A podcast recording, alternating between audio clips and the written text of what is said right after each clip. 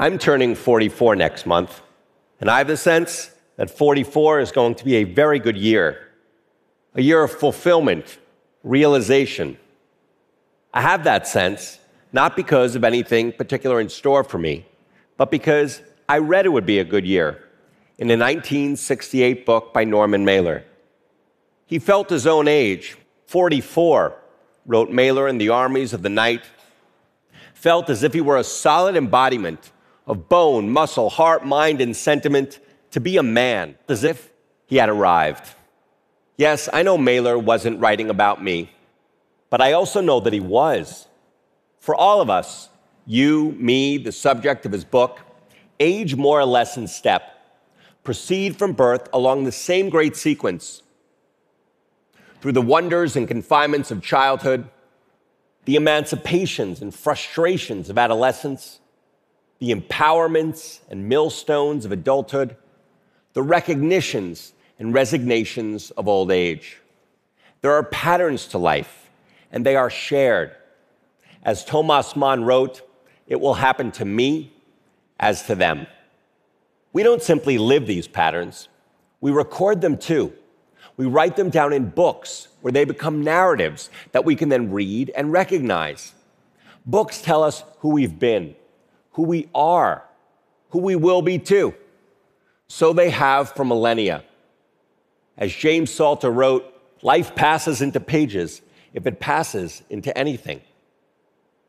And so, six years ago, a thought leapt to mind. If life passed into pages, there were somewhere passages written about every age. If I could find them, I could assemble them into a narrative. I could assemble them into a life, a long life, a hundred year life, the entirety of that same great sequence through which the luckiest among us pass. I was then 37 years old. An age of discretion, wrote William Trevor. I was prone to meditating on time and age, an illness in the family, and later an injury to me had long made clear that growing old could not be assumed. And besides, growing old only postponed the inevitable, time seeing through what circumstance did not. It was all a bit disheartening. A list, though, would last. To chronicle a life year by vulnerable year would be to clasp and to ground what was fleeting would be to provide myself and others a glimpse into the future, whether we made it there or not. And when I then began to compile my list, I was quickly obsessed, searching pages and pages for ages and ages. Here we were at every annual step through our first hundred years. 27, a time of sudden revelations. 62 of subtle diminishments.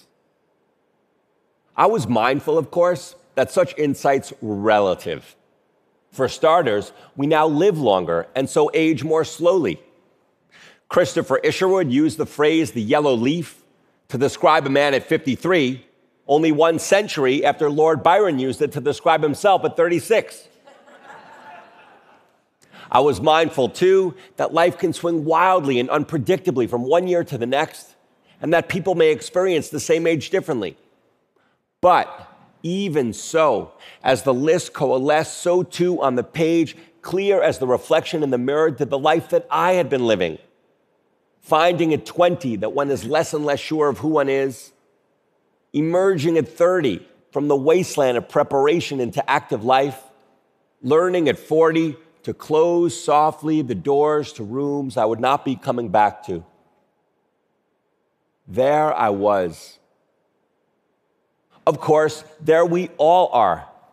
Milton Glaser, the great graphic designer whose beautiful visualizations you see here, and who today is 85, all those years a ripening and an apotheosis, wrote Nabokov, noted to me that like art and like color, literature helps us to remember what we've experienced.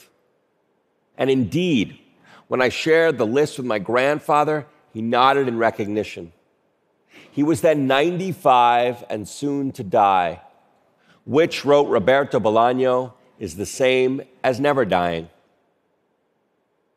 And looking back, he said to me that yes, Proust was right that at 22 we are sure we will not die.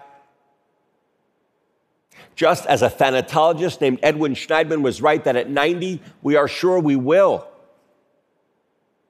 It had happened to him as to them. Now the list is done. A hundred years. And looking back over it, I know that I am not done. I still have my life to live, still have many more pages to pass into. And mindful of Mailer, I await 44. Thank you. Thank you.